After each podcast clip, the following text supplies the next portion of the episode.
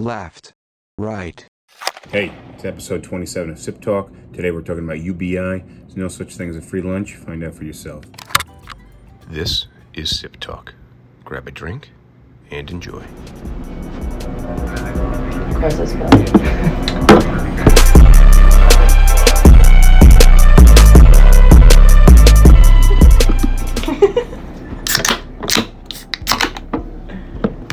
Cheers. Cheers. Cheers. Boom.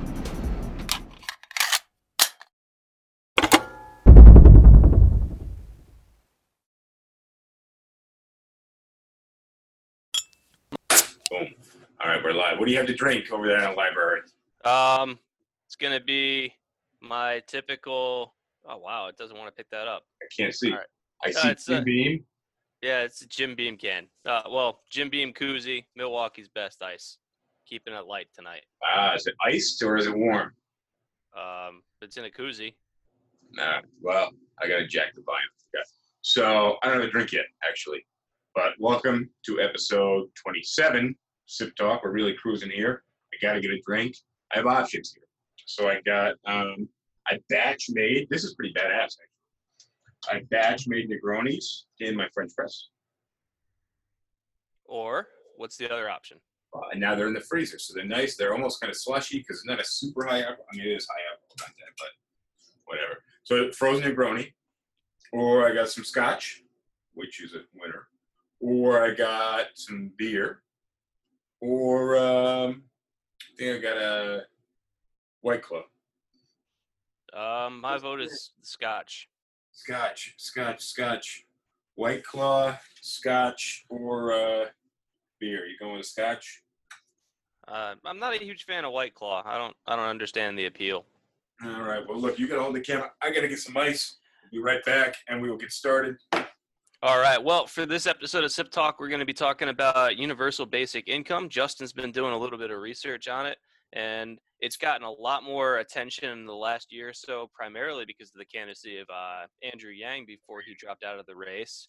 But now with the pandemic and a lot of people depending on unemployment income to be able to pay their bills and everything, it's a, an issue that's getting a lot more prominence because we're looking and saying there are circumstances where people are just not able to work even if they want to. And how are they going to be able to pay their bills? What's wild now that all of a sudden this is super prevalent. Andrew Yang's out, and now it's something that's like actual reality. Like you know, I don't I don't know what the unemployment numbers look like. Or you know, I think everybody got pandemic pay unless they owed money on their taxes, right? Um, so the way that the the twelve hundred dollar stimulus check worked was uh, if you if you made less than it was I think seventy eight thousand dollars a year, then you got the full twelve hundred, and then between seventy eight and I think ninety nine thousand or so, it phased out. It was like fifty cents on the dollar or so. So if you made between like seventy eight and ninety nine, you get a partial payment, and I think if you made over about hundred thousand dollars a year, you got zero. Um, and then if you're married, basically double those numbers, combine yours and your wife or whoever. Um, combine Plus those kids, incomes. money for the kids, right?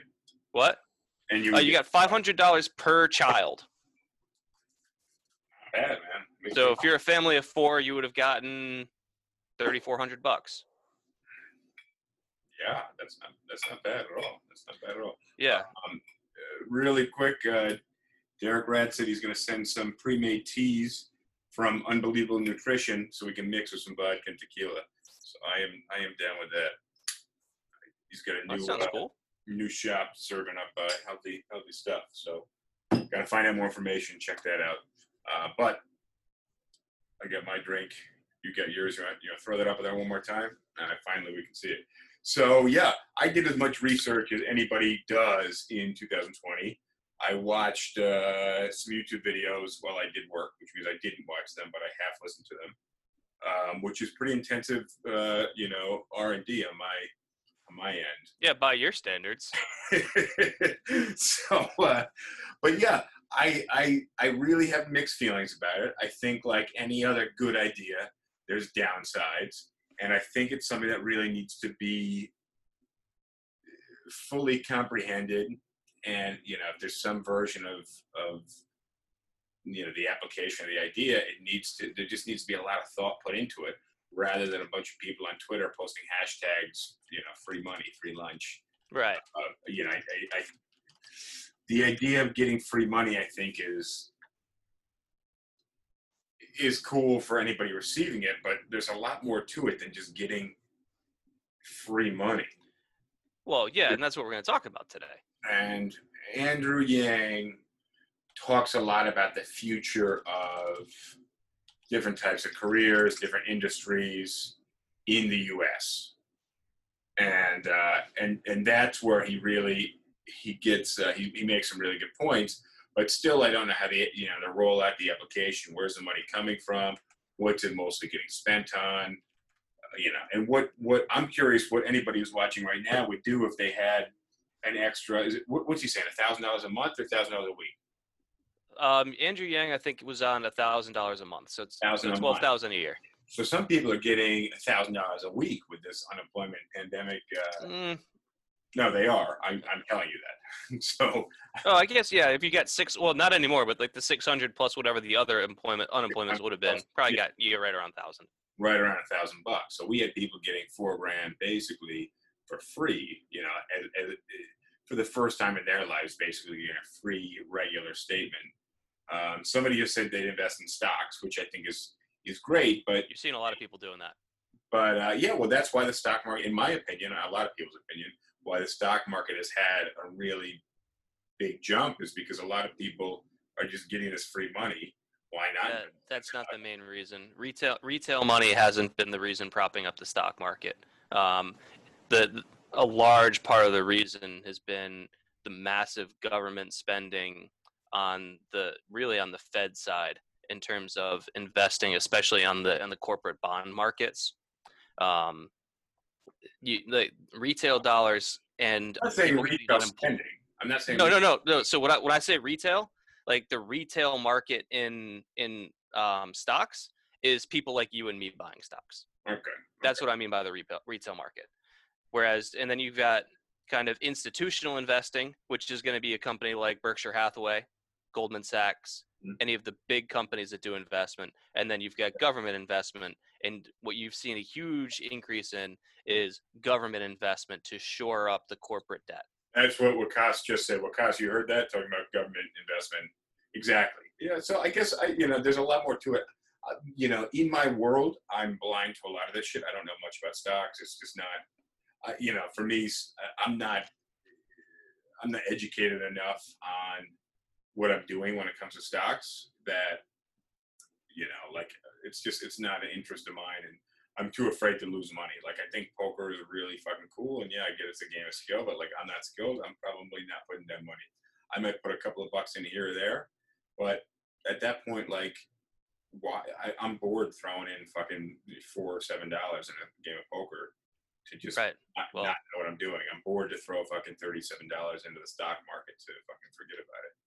I, I'd rather regular investments in, you know, some other type of fund or something like that, or put money towards something else. Like that's the stock isn't my thing, and and everybody's telling me to get onto it, and I, I have been, but still, I you know I put a, some money in, uh, you know, a few weeks ago or a couple months ago, whenever we were talking. I don't even remember, and uh, I actually forgot to.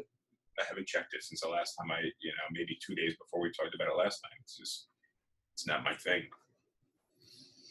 Well, if you uh, if you start doing it more seriously and you have a day where you have a big loss, you, you start to get numb to it. Where when When the pandemic numb to hit. losses, huh? numb to the losses. Oh yeah, when the when the pandemic really slammed the stock markets, I was having days where I was down 1500 2000 bucks in a day. Holy shit! Holy shit! That's in, that's insane. And those are small numbers compared to some people out there. But the first day I was upset and then afterwards I was just like, all right, like this is kind of fun now. But like what okay. what, what, what can you do? Well, so now you got all these people that got some extra cash and they're they're dropping in the stock market.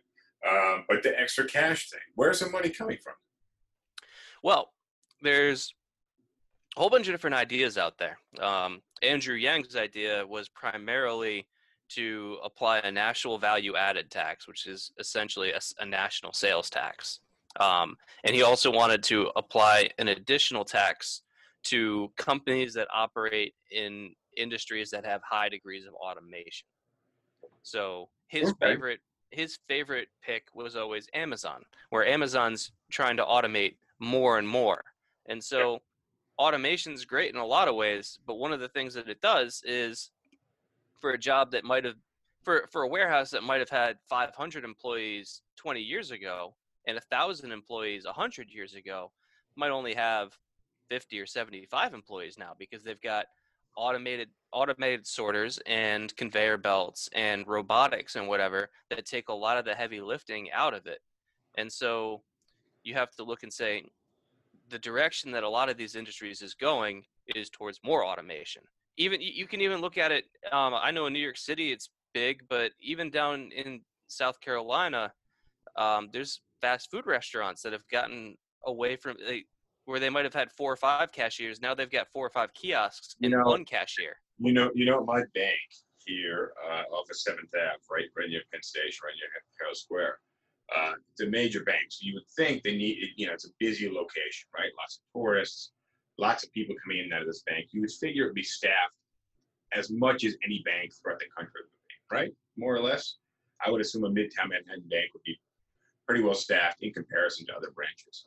Okay. And what they did was because they had maybe 12 teller windows, no, probably 10 teller windows, and they put like three or four giant ATM machines right in front of the teller windows, which to me was like a fuck you to the you know to the people that work there and were like on their way out losing their jobs. Like we literally we didn't come up with some other way to like you know put these somewhere else in the branch and just keep the win because the windows are there. They didn't do any any modifications to uh, any construction, you know, they or even implant them in the walls. They just covered over the. They put it right in front of the teller window, and it's just it's a blatant reminder of people losing their jobs because Right. of automation. So, so Andrew Yang, one of his ideas was the industries that are going through a lot of automation right now. He's saying, look, you're able to profit off of something that you're not being, you're not really returning these profits in a way that companies had in the past through wages and and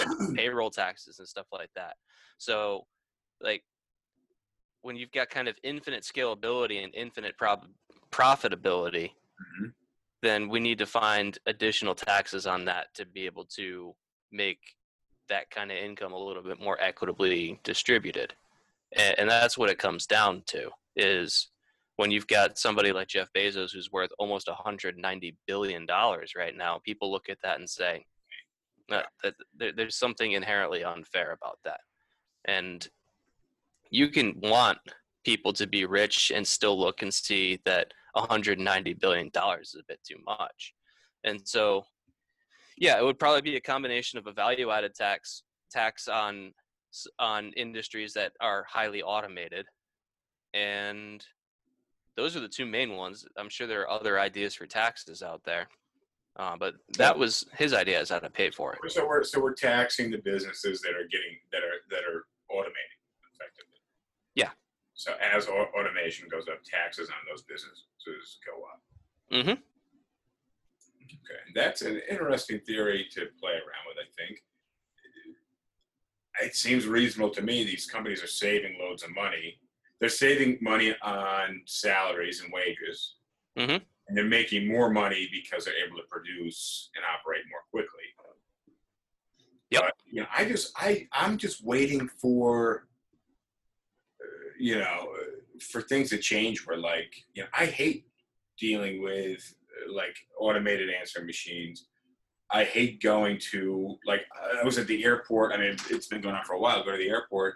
I sat at a bar for maybe 20 minutes, 25 minutes, almost a half hour, waiting for a waiter to come up to me at an airport bar, and nobody came up. Finally, like somebody came around. It was quiet. Somebody came around. Like, how do you like? Who works here? I know they're open. Uh, and he goes, "No, you have to put your order in on an iPad." What? Yeah. And you're sitting at the bar, every space has an iPad in front of you, which probably that's fucking bad now because people touch iPads. They touch their fucking eyeballs and they get coronavirus. But, um, you know, the fact that you, you're not ordering from a waiter, you're ordering from a fucking iPad. It, I mean, for me, it was that's because I, you know, I, Right. I want to talk to people sometimes.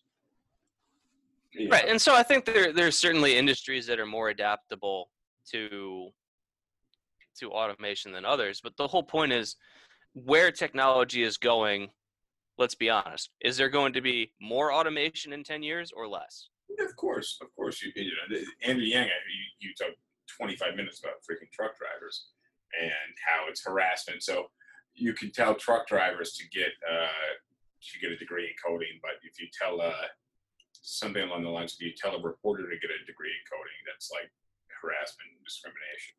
Yeah, but how realistic is it for a trucker to say, "Well, I've been just doing long haul trucking routes for 30 years. Now I'm going to all of a sudden learn how to like program in Linux." That's just not going to happen. Same Yeah. thing for a coal miner. Like that's just not what they're going to do. Exactly. Exactly. I mean, yeah. That, that, I mean, that's that's the that's obviously very clear in that counter argument, um, which I don't think the argument itself has any any real basis. You know, does. No. Are there some some portion of that workforce that can be retrained? Sure. But the idea that you're going to be able to take somebody who's been working in one industry for pr- pretty much their entire professional life and then say, "Now you're going to do some complete something completely different because we've automated your job." M- Most of those people are not really going to know what to do. They're going to want to work in the same thing that they've been doing because one, that's what they're good at, and two, that's all they've known.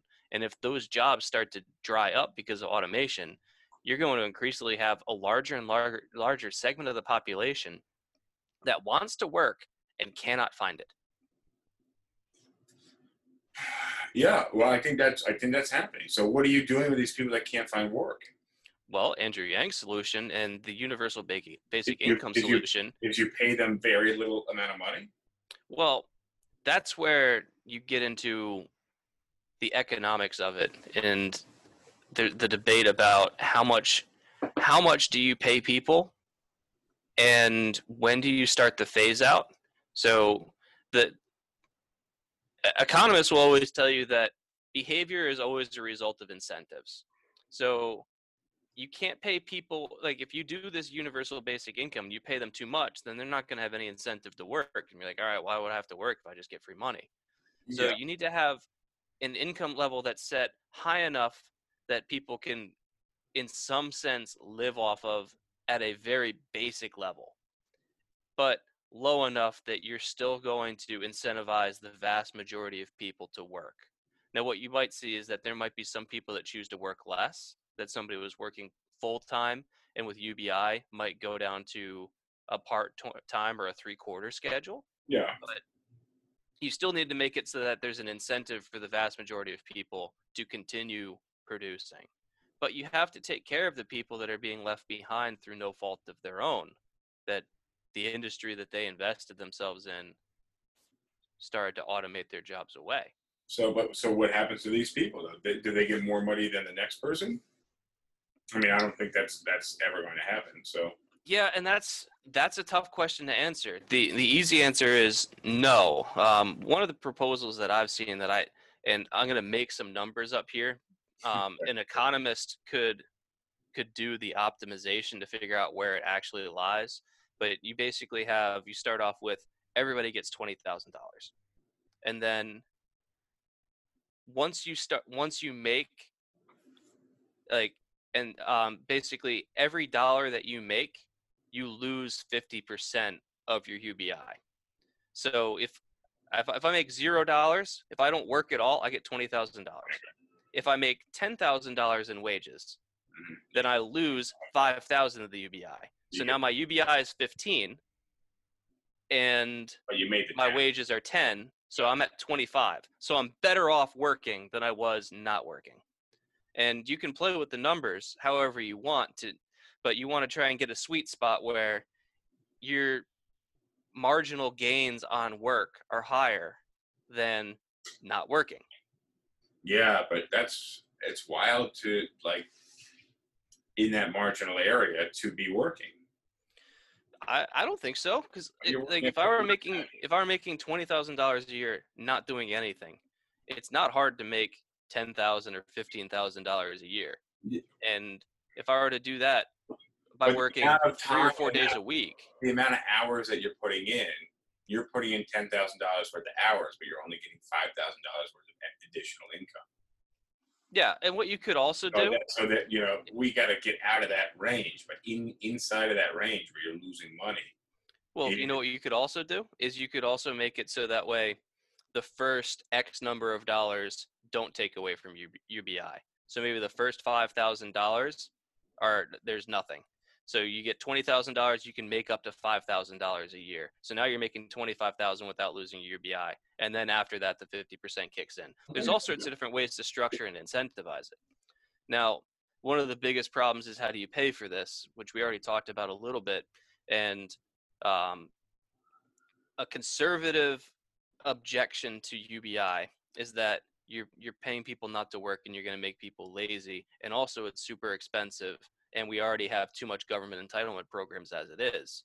Um, one counter argument that I throw back on that is we've got we already have a lot of government entitlement programs. If we were to have the UBI, you could make the case that we could eliminate those programs. So, what's the need to have Social Security if you've got UBI? Why, like, why do we need to pay people twice? So you can take the money that you're putting towards Social like that, Brett. Security, take Yeah. the money that you're putting towards Medicare, Medicaid, food stamps, WIC, some of the housing and urban development, like subsidized government housing and everything. If you're just paying people directly, then they can take that money that they're getting and put it towards what they what, what the government would have otherwise been providing. Because one of the biggest tenets of conservatism is personal responsibility. And so what's a better example of personal responsibility than being in charge of your own money? Well, a lot of people are not not going to be very good at that. Well, that's uh, from a conservative point of view, who cares? Yeah. uh, Well, yeah. Like, fair enough, but We're giving you the tools. If you choose not to Well- succeed with them, that's not our problem. We But give those you people who are saying who cares care because now they got to do something else on the on the other end to clean up somebody else's you know bullshit decisions. Yeah. And just to clarify, we're talking about only in the U.S. Um, do they do this anywhere else? Um, there's been experiments that have been run in various countries. The most prominent example that I'm aware of is in Finland, uh, or and I think Finland and Switzerland. Switzerland did it early, and they and they found for one that like most people continue to work or only reduce their hours slightly. Okay. Yeah, I think there was one in like Georgia too in the U.S. Uh, Oh yeah, there was, um, there's been some small experiments in the United States. I'm not too aware of their findings, but the ones that I've heard of going off going off internationally have had generally like solid success. you know, I had somebody telling me here that yeah, the majority of the U.S. is is not college educated, which which is clear.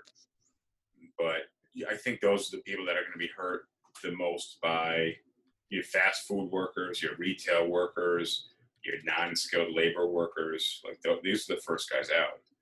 You know, I'm holding out. Uh, you know, I'm thinking real estate's basically you know with what we do in a changing market, we're we're not going anywhere for a while. Plus, you know, we help negotiate deals. We help broker deals. And a lot of times, I mean, I can tell you when the when an owner and a and a buyer or a, a, a landlord and a renter are in contact with each other, the majority of the time those deals die because you know there's no buffer and people just you know people can't.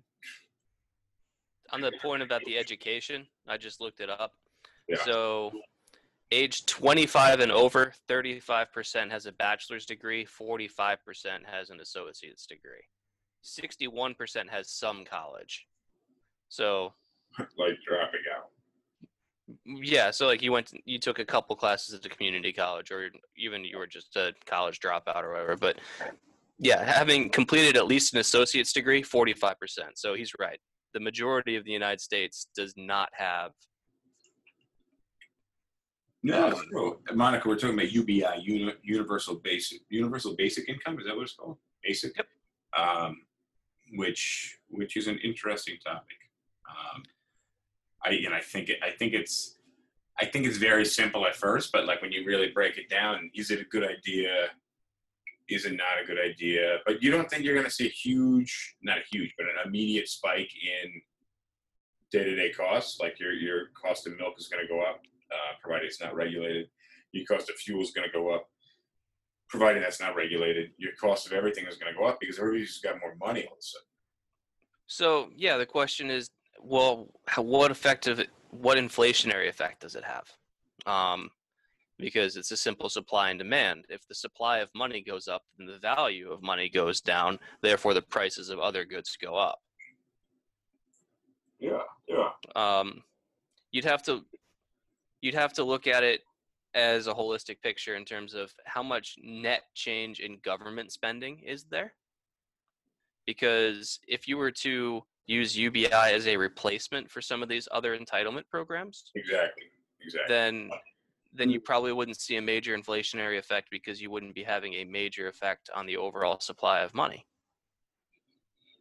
I mean, the, somebody just said they don't think it's a good idea because basic capitalism. Um, and I, Well, know, they need to explain it a little bit more than that. well, I just I think free.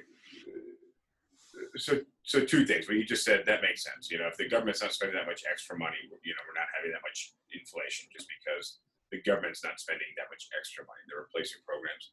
Um, but in terms of free market, and I was going to reach out to a, a former agent that we had here, Angeli. And she grew up, I believe she grew up in India, where there's a lot of very lower class, very poor, very poor people. Losing the, the stream here. Um, I forgot to put do not disturb. Um, but it, she's she's very right wing, very very Republican.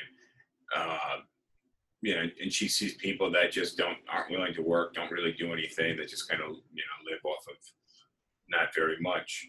Um, and that in the U.S. you have all these opportunities to work and all these opportunities to earn money, and I, I understand that. And I think you know, in contrast to probably what it's like in India, it's, it's a lot different here. Um, but as we look into the future, where there's so many of these BS jobs that are just going to disappear, um, it sort of makes sense. I think you have to be forward looking with this and say the opportunities that exist today are going to diminish in the future. And some some opportunities are going to be created because of it, but I think that the net effect is going to be overall lower job availability. I I agree. I I mean I think think your retail jobs like look at the fucking retail market. Look at fucking shopping malls. Shopping malls aren't even open right now because of the the the coronavirus. Shopping malls and the the secondary retail market was doing poorly before the coronavirus. Yeah, which The is coronavirus has not helped, but how which is obvious. how quickly people are to just give up on shopping in store and and it's just you know crazy that somebody would say I got to try it on before I buy it, and now people are just buying shit and they're buying TVs and electronics, um, without seeing the stuff firsthand in person. And it's it's just very quickly how yeah it's it's very quick how this has happened. Um, I didn't I didn't think that we would see it happen so quickly in our lifetime. I figure it would happen very gradually and we would barely notice it. But I think it's kind of a slippery slope when it comes to retail businesses closing down and consumer behavior. You know, why go to why go to the mall to go to one store when you know seven other places that you would normally visit and shop around aren't even there anymore. Well, and also, why go to any retail store if you know what you're looking for? Then why waste the time and the travel and everything to go to a store to pay a higher price for something that you can get online relatively easily? Now, there are certain goods that you really do need to go into the store and see, but like a lot of a lot of purchases that people are making you you know what you you're looking for and you can find exactly what you want at a lower price online because online retailers have lower overhead and lower fixed costs than retail stores They're making less money per transaction. Yeah, oh, I was gonna say you, you can't influence people because you don't have fucking kiosks and, and things like that. yeah but you, you But they still have pop up ads and they still have right you, you still got web based advertising but your your fixed overhead on an online operation is just so drastically lower Well, think about you know uh, that for whatever reason makes me think of gas stations, and you know you know down the street from where I grew up there was this is crazy to think about. It's a gas station that had one pump, You remember that shit? It was only Stewart's on the corner of whatever. seven and Yeah. So they they had one pump, but back in the day, used to pump your gas and then go in and pay, requiring that every person buying gas, given it wasn't full service, uh, every person buying gas had to step inside of the store. Which then you know you buy a cup of coffee for a buck, or you buy some gum, or you buy whatever you're going to buy just because you're there and you're having to spend the you know the 90 seconds to two and a half minutes to go in and buy whatever but then they started putting the credit card terminals at the pumps and now a lot of people don't even go inside of the shop so I probably only go inside a gas station maybe 20% of the time that I stop to get gas. yeah so so uh, a lot of people are not spending that extra money that you would if you were forced to go inside Well, and the business model for convenience stores is that the the margins that they have on fuel is actually very low. Well of course Um, they're not making any money I guess. i mean they're making some i assume but yeah, but very little. The, the the way that they make their money is by the stuff inside the store. but every gas station in Manhattan's going. I'm I'm running low on gas in the bike. I, you know, I get their lights on, and I was going to stop uh, at at the station on my way home today, and I walked by the station, and I don't know what they were doing, but it was under construction, and every gas station I see under construction in Manhattan just disappears fucking two weeks later, and it's a parking lot, and then it's a fucking forty story building. So you know, I know gas. There's no way gas stations are making real money unless they're like a repair shop, also. But then they're losing all this space. You know, space is a huge commodity here. They're losing all this space on pumping gas when they could be doing some other shit with that. Yeah, Oh man, uh, I don't know. I did the fucking UBI thing is. Uh, I don't know. I think I think that brings us much more socialistic, like much more. Um, eh, just I mean, think about it. Like that's the direction it's bringing us. Not that I'm not saying there's anything wrong with that. It If is, you- If you think there's something wrong with that, then there's something wrong with with UBI. But if you don't think there's anything wrong with that, and you're cool with that, then then okay. But I think it brings us much more of a you know socialist. Uh, Well, you have to look at it in this way that as as the world progresses, I think everyone can agree that automation is going to increase. And the benefits of automation are not going to be shared equally. Some people are going to do extremely well because they happen to be in an industry and at the top of a pyramid where the automation feeds up to them. But there's going to be a lot of people left behind. And so you have to say, is it right? Do you, is it best for a society to allow for extremely striated growth and the benefits of this technology to go to a select few that's kind of haphazardly selected? Or do we try and find a way of taking some of that prodigious growth and bringing it back to other people that wouldn't have access to it?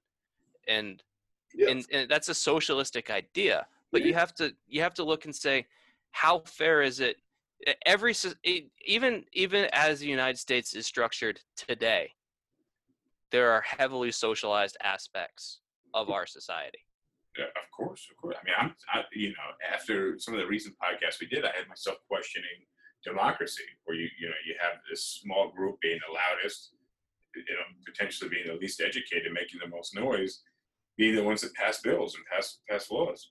Yeah, because like a couple examples of socialism in the united states that exist today public education is a huge one but medicare medicaid social security food stamps wic all of that is socialism and let's just focus on education so if we didn't have public education now most most schools now it, it depends greatly on the country but i think in south carolina the average cost per student is probably about $11000 so imagine if you're a family if there's no public education and you've got two kids that's $22000 a year that you have to pay to get your kids into school.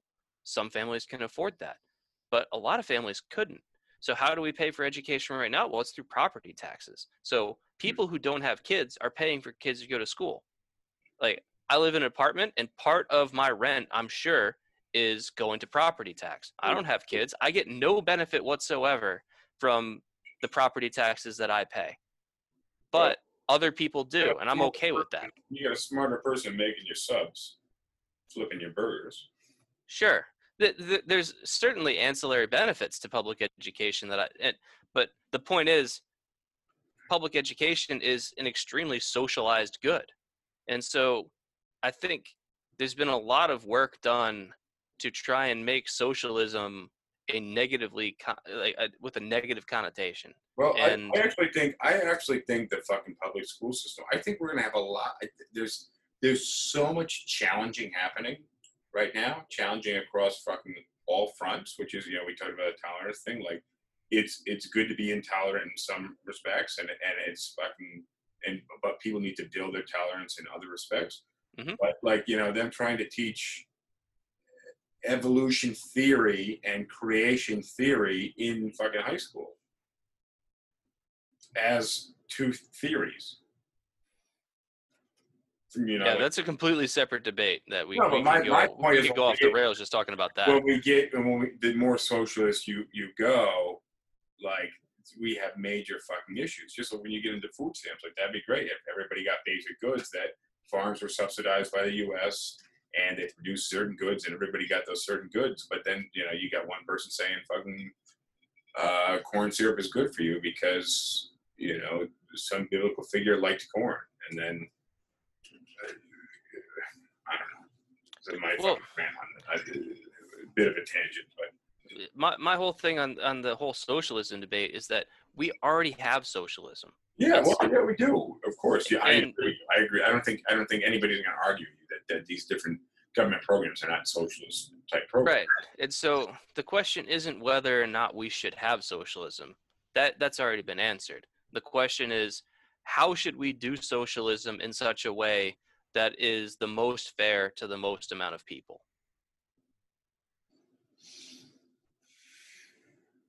Yeah. Well.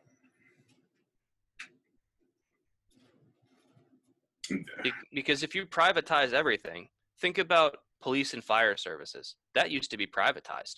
Fire departments started off privatized, where you would there would be you'd you'd start a company that would have a fire truck or whatever, and you'd have to pay dues like an insurance company to the fire department. And if you didn't pay, then they would they would watch your house burn down. And like if you had it, let's say I had a house next to yours, I had fire insurance through this private fire company, and you didn't.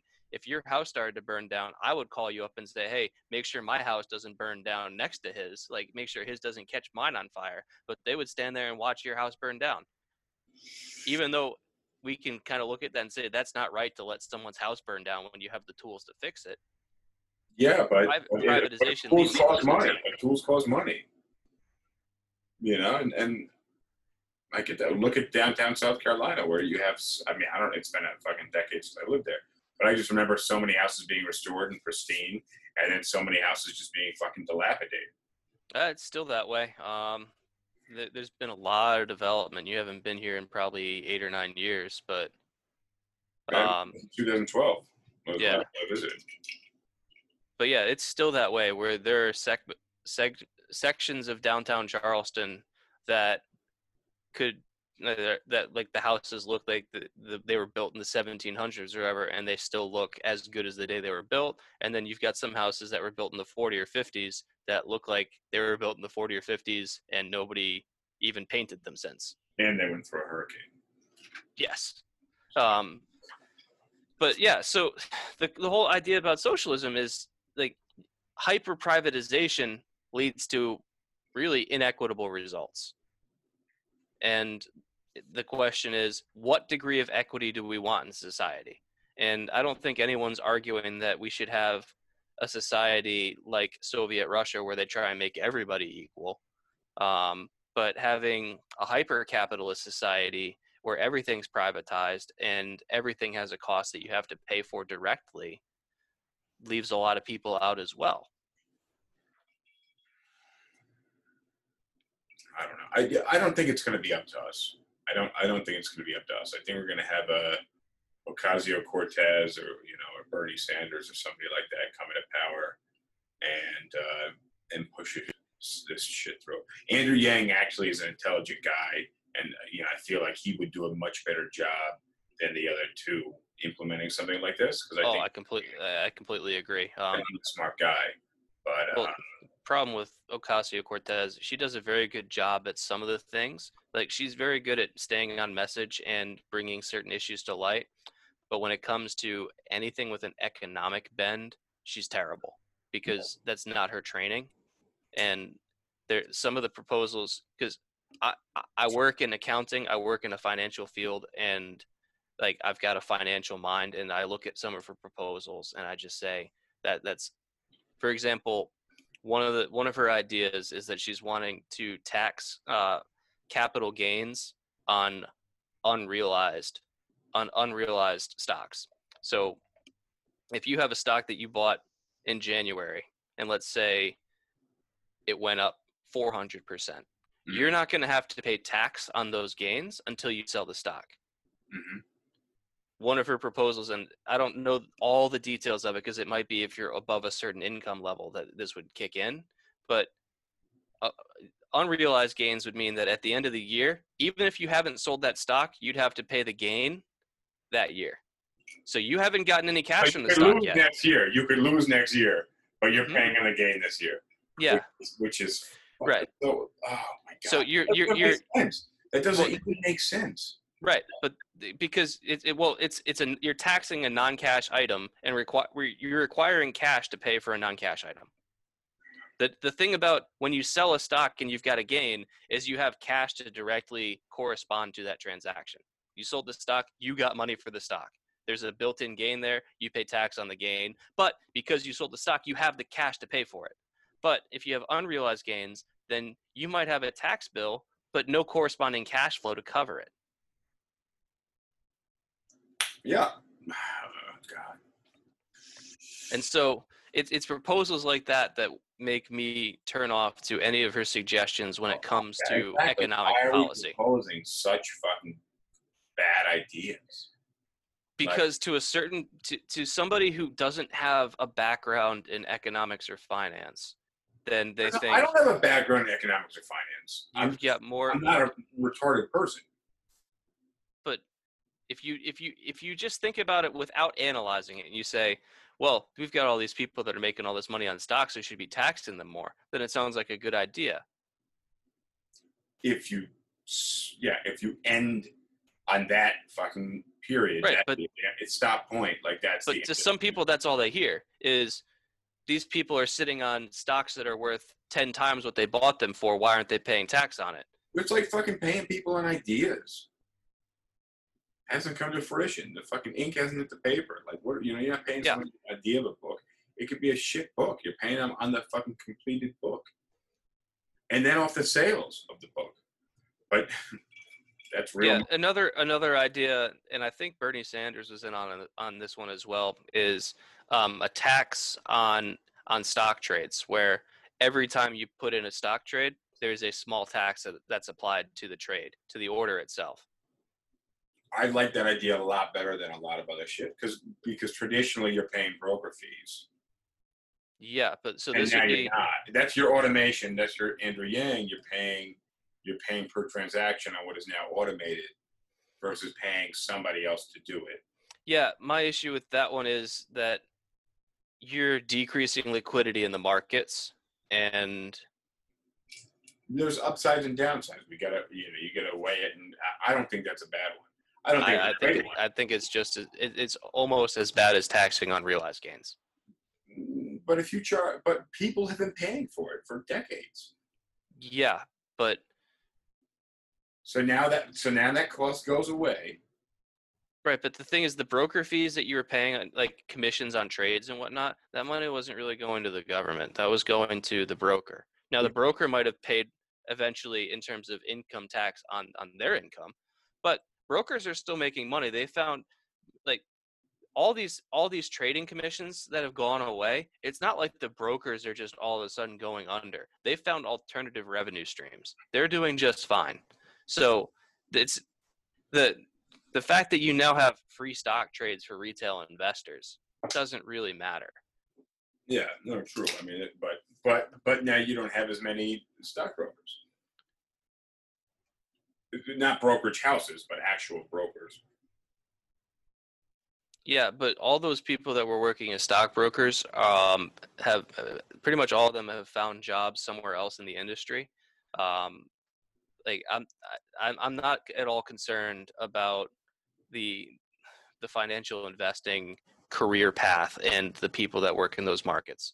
Um, the, the the the revenue that's occurring in that industry is is more than enough to cover the the small loss of the the trading commissions that they that they gain. The the whole idea is you're you're introducing you're introducing friction into a transaction and these transactions happen billions of times a day.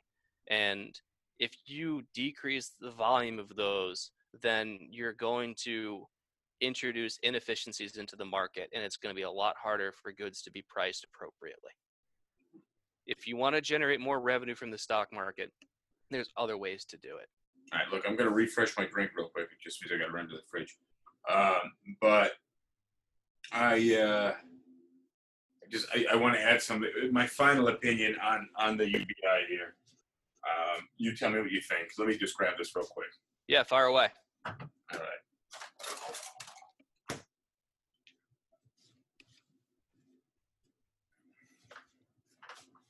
So I uh, I think basic UBI at a reasonable dollar amount. I like the twenty thousand dollar amount. I like the thirty thousand dollar amount.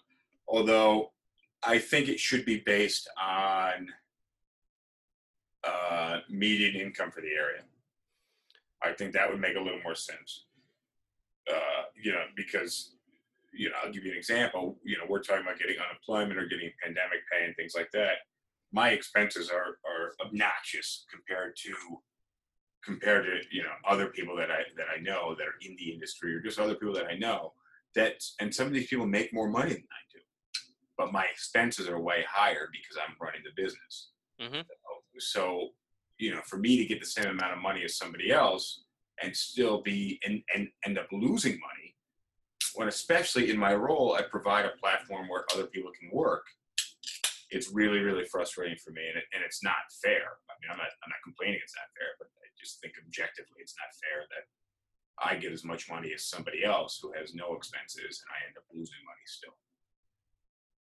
But I think I think a reasonable amount of UBI, as long as the cost can be accounted for, seem seems very reasonable to me. What do you mean by the cost can be accounted for?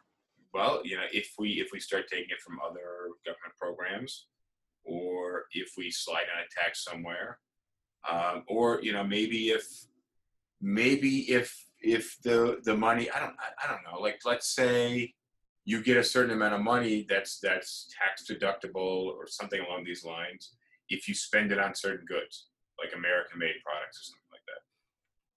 Or Yeah, or- well then that that's kind of a government subsidy, a commodity subsidy.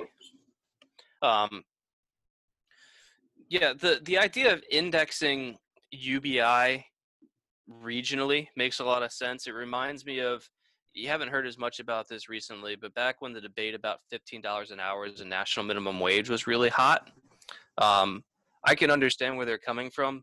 The problem is that doing that nationally is problematic because fifteen dollars an hour in a small town in West Virginia is very different than fifteen dollars an hour in New York or San Francisco. Well, Yeah, I mean, I, I just think it's funny that somebody who lives in Manhattan got as much money as somebody that lives in you know rural Tennessee. Right. You know, Um, I, I mean, that's and th- you're not saying. I mean, like you can make the argument, yeah, well, the person in Manhattan is, has more money or makes more money. Sure, but their expenses are also fucking way higher. Right. Um, so yeah, having a system where you could have some sort of indexing for for regional cost of living would would make sense. And the other thing that I would say with when it comes to UBI, because I was doing some numbers before, so you could you could also have it so that it kind of uh, first of all, not every single person in the country would get it. Like you could make it so that it doesn't apply to children or it applies to children at a much lower amount. So let's say adults get 20,000, maybe the kids get 5 because what do kids have to pay for compared to adults? No, but So- well, they're not giving the kids that money directly, anyways. But parents, Um, Yeah, but you could make it, and also, like if we were to go with the twenty thousand dollar a year figure again or whatever, first of all, not everybody would be getting the full twenty thousand because you'd have plenty of people that would still want to work, like that would that would be making more than enough to cover the UBI phase out, so they'd be getting zero in UBI. well, let me let me just ask a quick question because I got a few people from different countries. Uh, somebody asked me if I if I'm drinking Foster's or I should be drinking Foster's. Somebody, I'm guessing in Australia. Australia, Foster's Um, bad, And Foster's is a good beer. Foster's strong, right? High alcohol content. not not super high, five Uh, or six percent. anybody who's watching right now, I'm just curious what you think would be a good annual amount of money if there was UBI, uh, universal basic income. What is a good amount of money to receive every year in general? Twenty thousand dollars for everybody, thirty thousand dollars for everybody, thousand dollars a month for everybody. What's a good? What's a good number? Um, somebody Brazil too. Um, but yeah, I mean, I- I'm I'm curious what what that amount is, and what you know, like what rent looks like. You know, what's what's what's that, what do you think the average rent price is in in in Charleston, South Carolina? Because it's three thousand for a one bedroom in Manhattan. It's a one bedroom, so that's a single person or uh, or a couple. Average rent for an apartment in Charleston is one thousand three hundred and seventy-two dollars. Wow, roughly roughly what a fifth of a third. I mean, a third of, of what what you're looking at here. What was the number in, in New York? About a little over three thousand. Although the probably is dropping. So it's more like forty percent. Man, um, I, I mean, I just remember what we were paying rent, uh, you know, over a decade ago. I'm paying my rent right now, split with a roommate before utilities is twelve hundred. So that's the total. That's the gross. Yeah, so Wow. the re- you so got, the rent on the apartment is twelve hundred. I've still got to pay for electricity and cable. and you've got the two bed, two bath, laundry, fireplace. You got a, a Dishwasher. dishwasher. You got a balcony. You got a library. balcony. You got a library there a Uh, library. behind you. Oh yeah, Uh, you got the volleyball courts, the pool, the tennis courts. Uh, the the workout center at the next to the office. what is it? there's a there's a gym there. Yeah, small little gym. I don't know if I remember. But yeah, pool, hot tub, all the stuff that you just listed. Twelve hundred bucks a month for probably it's probably about a nine hundred square foot apartment. I don't really know. But yeah, two bed, two full bath. Yeah, that, so So take take my apartment. You know what my apartment's like. You've been here. Um, lived there for a couple take years. that. Yeah, take that. Take my apartment and put it within a, a two block radius of where your apartment is in New York City right now. What would the rent be? I would say sixty five hundred bucks, maybe seven thousand. You know, I, I looked at a small two bedroom with a balcony, um, and that was about five thousand, and it was the sickest deal. I was like, "Holy shit, I need to move here," but I just I didn't. You know, it just it makes it doesn't make sense to spend money on rent for the sake of spending money Right. because it's a good deal. Like I didn't need I didn't need the space, so I didn't do it. Now I actually I fucking regret not having done it because I would have loved extra space for an office for guests, balcony, huge balcony, especially in the summertime, being able to go out the balcony, light up a hookah, smoke some cigars, just chill the fuck Yeah. out outside. Sixty thousand dollars a year on rent, though. Exactly. But when the compar- when a comparable apartment is another another fifteen hundred bucks, another almost twenty thousand dollars a year. Uh, yeah, it, I don't Right. know. Um, the the whole the whole concept of rent in New York City compared to like, LA and San Francisco are having the same problem. San Diego, uh, basically a lot of California. But you know what? So my brother lives in Sacramento. Yeah. He's got an apartment two blocks from the state capitol, right smack in the middle of the downtown. Okay. Now, it's not a super luxurious apartment or whatever, but it's a pretty prime location, and it's a two bed, one bath. He's paying like fourteen hundred bucks a month in rent. Total. He might have utilities on top of But that. no, the gross for a two bed, one bath is 14. Yeah, ballpark. Good. Doesn't seem too bad. So let me ask you, paint, paint, paint, illustrate for me the best version of UBI that you can see it right now. I like your idea about indexing it to a to some kind of a regional cost of living. But yeah, the best UBI is going to be, I, I'd say, first of all, children get less than adults, and then the exact strike point of what the basic income level is. I think that me, needs further analysis than me just saying twenty thousand. But twenty thousand feels about right because I'm I'm taking what the poverty line is and adding in a little bit of cushion because honestly, it's you can't live on the poverty line. And that So- is that is this amount taxed? Um, I would say the way that you you you structure the tax code is that if you're getting the twenty thousand dollars and that's your only income, then it's not going to be taxed because it's going to be part of your standard deduction. You make you you you make the standard deduction equal to UBI, so that way if you only have UBI, then that's tax free, and you increase the marginal rates to accommodate for the fact that like government expenditures are going to be a little bit higher. So if you start out earning, if you you start out earning UBI by a lot, then your marginal rates are a little higher. Right now, the marginal rates are pretty low.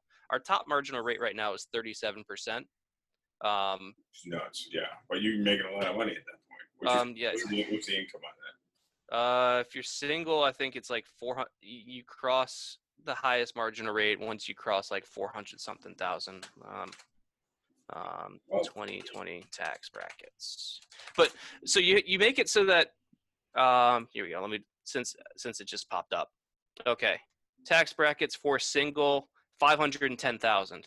Every dollar you earn over 510,000 is taxed at 37%. 37, 37, 37 and a half. Wow. Same thing. But, but, I mean, I think you say 20,000. I think like what I lived on when I lived in South Carolina was probably after tax right in that 20,000 range. hmm Like legit, think about it. Yeah. Because I was making basically minimum wage when you, you know, when you account for the overtime, maybe a little more. But, uh, At ERAC, yeah, and uh, those were tough times. Like, I remember, I remember saving a hundred dollars of fucking paycheck for months to be able to go buy a fucking winter jacket or something, like you know, like something along Yeah. those lines. Uh, which is just crazy. You know, you move to New York City and like you go out for one night and you get a little drunk and you order too much. You're like, fuck, the bill is four hundred fifty bucks. I mean, now, like, if I go out with some of the guys from here, I'm lucky if my bill's fucking four hundred fifty dollars. Uh, but it's just a fucking different economy.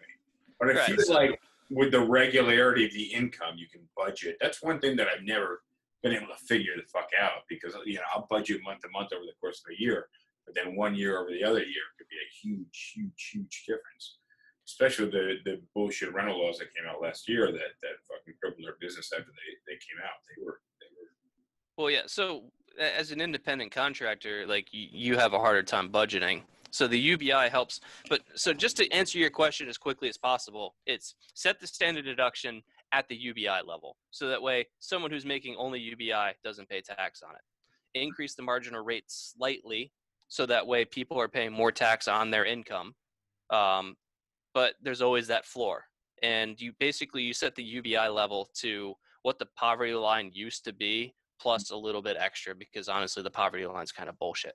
Now you do need to adjust that for for regional for regionality because twenty thousand dollars goes a lot farther in Charleston than it does in New York as we've discussed.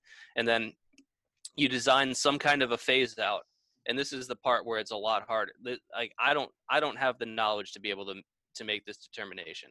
But you make the phase out in such a way that it still incentivizes people to work. Maybe you do 50 cents on the dollar, maybe you do 33 cents on the dollar, maybe you have the first 5,000 or 10,000 that you earn doesn't go against your UBI.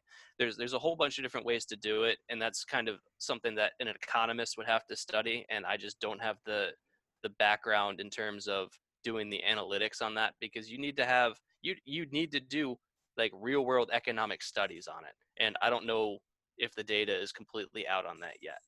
But you have some form of a phase out to make it so that people are not disincentivized to work. There's always going to be a certain segment of the population that's going to be happy with just the 20,000 in Hey, COVID. Just now, quick, you got 20 seconds before I got to refresh the feed over here. So, but No, that that's that's it. Is standard deduction set the UBI to poverty level, standard deduction equals that, increase the marginal rates, and design a phase out so that people are still incentivized to work. yeah, I, I like that. And fair enough. I'm going to stop this one, Cash, real quick, and then let's let's wrap up a little bit. There's one more thing I want to talk about. I'll get there in a second. Now, let me just refresh this feed. Sorry, guys. Uh, we gotta we gotta refresh this. That ended. Oh, sucks when it ends. Very sad. Um. So let me just share with you kind of my idea. You know, you just share what you were thinking on the on the UBI what's ideal. Um, I'm thinking because I my, my concern is that it costs the government too much money, and that we you know that we see like you know we're seeing everybody getting getting unemployment. We're seeing all these additional costs for state governments and local governments. You know, the money that I got from New York City to retain employees and all these other businesses. Like that's a lot. You know, these a lot of these fucking local governments, state, city, and state governments run on a shoestring budget. So And unlike the federal government, they can't run deficits. yeah, exactly. Like that's not it's not a possibility. So I'm I'm really concerned with like where different money comes from and where it's being pulled from, and I I imagine that like things must be really really tough right now because um because we don't have a federal program to really account for everything. But uh, you know, when it comes to a monthly amount, I- think the country would be a better place if everybody got an extra thousand bucks a month. Um, you know, I think because I don't think a UBI is supposed to cover everybody's life expenses.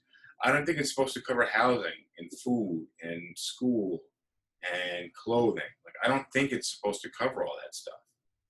I think it's supposed to be Some versions are. It depends. well some versions, but my my thinking of like how it's going to work is not going to be it's going to cover your like th- there still has to be some in- incentivization for people to do Right.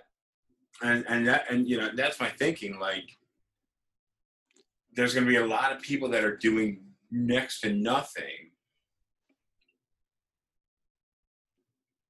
who are going to make this money and I, I i'm just i'm really curious if we see a more more segmentation of class with ubi or if we see it it kind of mold and we see a little more middle class That's I- a good question. I What- think we're gonna see. I think we're gonna see a more segmented. I think we're gonna see more people that cling on to this low amount and do stupid shit with it. Um, but I could be wrong because I can also see the converse, like where the, you know people invest the money and do smart stuff with it. Well, the problem the problem with investment is that investment doesn't lead directly to to economic activity like consumption does. So, if you've got these people that are doing nothing with the twenty thousand dollars, the worst thing that they that they can do with it, from an an economist perspective, is to save it. What what you want those people to do with the twenty thousand is to go out and buy shit. Exactly, exactly. But I think you know if if you just flipped a switch in my life, I don't think I would. And I just was getting a thousand dollars. Just same thing with like uh, pandemic pay or whatever it was we got. I it had literally zero effect on my life in terms of what I was doing. Was it an extra twelve hundred bucks in my bank? Yeah, hell yeah. And What did I do with that? I would probably put it towards some, you know, fucking advertising or marketing. One of the fucking databases that I, I spend fucking two grand a month on, you know. Uh, but it, it didn't it didn't affect me. But I feel like a lot more people would be affected. They they wouldn't work as hard. Uh, but it's not going to be enough money. I think that's why I think a thousand dollars a month is a regular amount. It's not being paid weekly; it's being paid monthly, and people will behave differently with that amount of money. Um, well, for sure, yeah. UBI is going to change behavior. It's really a question of how drastically does it change. Yeah. yeah. So, um, really quick, uh, I wanted to touch on uh, just quick subject because I want to I want to wrap in a minute, and I want to talk about maintaining productivity during during coronavirus, during quarantine, during different chip being shut down. Somebody just asked me about that. I told them I would touch on it. Um, do you feel that you stayed just as productive, if not more productive, or if not less productive, over the course of the last four or five months? Slightly less. Slightly less, for real. Yeah, especially when I was when there was about a month long period where our firm didn't mandate working from home, but strongly encouraged it. And for the first week, it was great because I'm like, sweet, I can sleep in an extra 30 minutes. I don't have to worry about work clothes. I don't have to drive to work. I can cook here. And, but the problem for me is that, like, I don't really have a dedicated workspace. So having just desk space to lay out my papers, because a lot of what I'm Which doing you is. don't have. We've we've seen your desk. Hold on one second. Hey guys, I'm going to ask for some questions, some some uh, viewer feedback in just a second. If you're watching this, don't go anywhere. I, I want your questions. I want I want to I want to hear what you got to say. I want to answer this stuff. James is going to be listening, so don't go anywhere. Um, hold those questions. Give me give me two minutes. Sorry, go ahead. But yeah, You- when I'm you at don't home, have the I've got space. I've got all these other distractions, not just not having the proper workspace set up. Because like I'll have to use my bed as like my desk, so I'll turn around, do work on that, turn back around, get on the computer. But also like my computer's where I play video games and watch movies and stuff. So like I'll just be like, oh, I wonder like I could play a video game right now, or it, it's just any little distraction. less productive. Oh, Uh, I was good for the first week, and then after that, I like I felt my productivity dropping, and then I actually, even though they didn't want me to, I started going back into the office. I just said I'm I'm going to be here, and they said, all right. I feel like I've been so much more productive. I I during the most part I am super for the most part of what I do day to day, like I'm super reactive. I am literally just a cog. I'm a fucking gear and I'm just doing like I'm de- dealing with what happens. But when I don't have that coming at me type of force, like I shit I got to deal with all day long, I get creative in the sense that I don't fucking sit still like I'm I'm a really difficult person to date and want to fucking lay in on a Sunday morning because I'm up. Lately, I've been up so fucking early. Like I get up at six o'clock in the morning and I'm like, ah, fuck, like I gotta gotta lay here for another. You know, I've been waking up at five thirty, going, fuck, this is too early. Like there's nothing for me to do, and I'm gonna be tired later, so I need to sleep like another half hour, another forty five minutes. Um, but it's tough to do, and then my if I don't fall right asleep, my brain starts fucking running. Like, ah, fuck, I'll, I'll get up. Um, but I've been doing all this shit to like keep my mind active and, and stay busy. Um, I, you know what I started doing really early on because I, I had all this extra free time in the office was sending people video messages on their birthday, and I've gotten a hell of a lot busier. But I really enjoy doing that. Like that's a that's a new thing. I'm definitely gonna stick with. Is just doing these these video messages.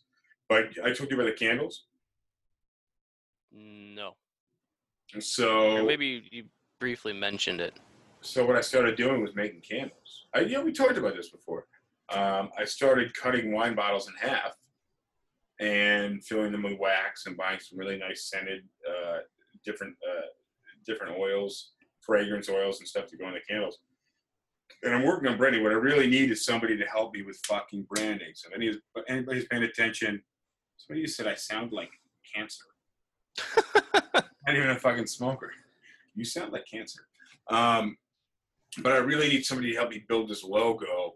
Got this great idea, I got a vision, but it's just not. I can't picture in my head what I want for a logo. So it's really. Because you're not a particularly artistic person. I am zero artistic. Like, like literally, I, you know, fucking drawing a Connect Four is difficult for me. Like, you know, I can't color within the lines. Like, I don't have any fucking patience. I'm not creative. you can give me an outline, I'll come up with some cool some cool shit. But like creativity is not not what I got. So, but I need help with this logo. Um, but yeah, productivity for me during the pandemic was like it, it was like fucking double. I built two different websites during the during the pandemic, which is crazy. Like I'm not a fucking web designer. Um, so, and I actually have, a, I have a, a, a Zoom meeting tomorrow to potentially start a real estate school. So I'm gonna. I think that'd be fucking awesome. It'd be great. That would be fun. be great funnel for new agents, and I'd also be able to like teach people fucking real world stuff. It'd be like a learner, uh, you know, driver's driver's ed class where like I actually teach you about driving, even though you haven't stepped foot in the car yet. You know, getting the real estate license is a lot like getting your permit, where you're not, you haven't driven yet, and then like you show up my office and you're like, hey, like I'm. I'm a, I'm a race car driver. I'm fucking NASCAR, man. I'm Indy 500. Like, you know, you only have the license right now. So, like, you actually, like, that's only in your head. Yeah, and I'm gonna watch you spin out in the first turn. Exactly. But but um, it would be cool if I could be a bit more hands on with these people in terms of teaching them and getting them the permit, getting them the license, a real estate license, and permitting. Um, so look, let me uh, let me just hit some comments real quick. Hi from Germany. We got Australia, Germany, Brazil. Um, Oh, that's great. Man, TikTok is fire, actually. I have to say. Um, let's see. Uh, somebody did. All right, hit me on the logos. But if you guys have questions you you want us to answer, um, uh, something about my horse. Oh, thank you, Tori. I appreciate that. Something about cancer, meaning meaning the horoscope. Not I sound like fucking cancer. Oh well, I am. You have cancer? No. Or you are cancer? Yeah, yeah, no surprise. Um, I don't know shit about horoscopes. That's my thing. I think generalized uh, stereotype uh, horoscopes or Uh, I, I I put no weight into astrology. Well, I agree with them because they're mostly right. Yeah, because they're In written in such a way that they're right for everybody. In a very broad. Uh, Right. very broad. Um, uh, I just got my VA license before COVID. Um, I'm going to DC. We get Tori tells me I don't actually have cancer. Airplane scented candles. What is that like? Fart and and, Disinfectant, and what is what what what does an airplane smell like? kerosene, No, it does. It's jet fuel is kerosene. No, yeah, but you don't smell that in the fucking plane. You do when you first get on. Do you? When you're getting on, maybe it's in the air because they refuel. What do you smell on an airplane other than farts? Funny thing, I listen to this. I listen to so many podcasts now. Listen to a podcast where they're talking about masks being the anti-equivalent of farts. So basically, you wear a mask. Not wearing a mask is like farting. So like if you're on an elevator, you don't have a mask on. It's a lot like it passing passing gas. You know, like it, it's Elevator's not- the best place to do it. You got a captive audience. it's disrespectful to pass gas on, a, on an elevator. You're around other people. So, you know, if, if you pass gas and, you know, somebody is turned off by that, that would be a good time to be wearing a mask. If you're not wearing a mask, you, you, you're a prick. You're going to fart in the fucking elevator. You know? Sometimes I get on an empty elevator. I'm like, oh, should I, you know, I'm about to fart. Like, I'll just let it, but I'm like, ah, fuck, what if this shit opens on like the fourth floor? Somebody else gets on. I get on Blame it on the guy before you. Uh, yeah, yeah, the guy you got off at six. Hey, you're a smelly motherfucker. Like, I, I, sorry, I'm not interacting that much with fucking people in an elevator. But yeah, every once in a while I get in an elevator and it fucking reeks. I'm just like, fuck. I hope this shit doesn't open up to somebody else and they think it's me that reeks. Well, that's your excuse from here on out. That's my excuse. Um, let's see what else we get. Uh, Venezuela. We got Venezuela in the house. Um, smells like a house cleaned up for a long time. Stagnant. Um, they smell. Every place else smell musty. Yeah, When was the last time you flew? Is it a good time to move to New York City as a renter? Yes. It is 100%. You will get the best deal. Send me a DM. Uh, but definitely when it comes to renting New York City now is probably the best time I've ever seen. but is there down? Is there serious downward pressure on uh, rent right now? No, the rent is not moving. We should we should actually talk about this next podcast. Rent's not moving. Reason is if the rent for an apartment is three thousand, somebody moved out they're paying three thousand, landlord wants uh, landlord wants three thousand, probably wants thirty two hundred because they're used to it going up. The issue is the landlord's not ready to take twenty five hundred. The building value is based off what the rent roll is. The rent roll being the monthly rent collection. Um, so if they want to refinance or if they want to sell the building, the building is only worth what they hold leases for for a monthly rental amount, right? You understand? Okay. Yeah. So that's the reason landlords are really reluctant to drop prices. However, right now, and some are dropping prices, but not very common. Right now, they'll give you two months free, or they'll pay the broker fee. Um, so there's a lot more incentives out there to keep the rent at the same price. So they'll keep the rent the same price, but they'll add in something else that's nice, so that way they can keep the rent roll in a place where it represents value for the building, Yeah, but you're still getting a deal as a renter. Yeah, because a temporary vacancy doesn't doesn't affect the value of the building. Where if they sign five leases in one building for some bullshit, seventy percent of their regular rent, and they're locked into that shit for the next twelve years, they're fucked. Right? These are their th- these are their fair market, effectively. You know, they come out. They're not super rent regulated apartments. But we had a law that came out last year that actually fucking makes it really difficult to increase rent, which sounds like a good thing, but like I think the max they can increase the rent is like eighty three dollars a month. So when you have an apartment that somebody's lived in since nineteen eighty three, they move out and the fucking place is destroyed and needs a gut renovation. No landlord is going to do any fucking work to that apartment to only increase the rent by fucking eighty three dollars a month. Yeah. Um, You know, in a year, in a year, they're making fucking thousand dollars extra. They put fucking hundred and thirty thousand dollars for the fucking renovations. They're gonna wait fucking hundred and thirty years to regain their fucking loss. I don't think so. It's a, Well, I- it's a shit though. That, that well, that's basic economics too, though. It's if you have if you have a price ceiling, it it, it leads to a shortage because it means that eventually inventory will get taken. If if I can only charge so much for a certain piece of inventory, if I'm starting to look at that as a loss, I would rather take it off the market than lose money on it. Yeah. And it, it decreases supply in the market. And if if price can't increase to to correspond to the increased demand, then you just end up with a shortage. Yeah. Yeah. Um, somebody's telling me uh, they can negotiate with cleaning snow or taking out the garbage. to get a better price on rent. That is not the case in New York City. Definitely not the case in New York City. Um, somebody else talking about flying Southwest or moving to New York City.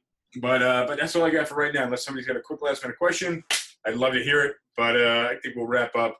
With jury's still out, in my opinion. Jury's still out on UBI. Basic UBI, I think, not a bad idea.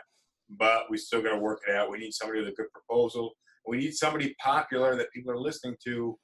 Unfortunately, not Andrew Yang, because people looked at him thinking he was never going to be president. A lot of people, and it was just an idea that was going to pass, and it wasn't a real serious, serious thing. I think Yang was ahead of his time. I don't think we've seen the last of him. I, I agree completely. So uh, uh, that's it. Thank you, James. All right. Until And- Thursday. You officially made it to the end. Thank you for watching. Thank you for listening. Uh, thank you for liking this video, if you did. And if you didn't, thank you in advance. All right. See you guys.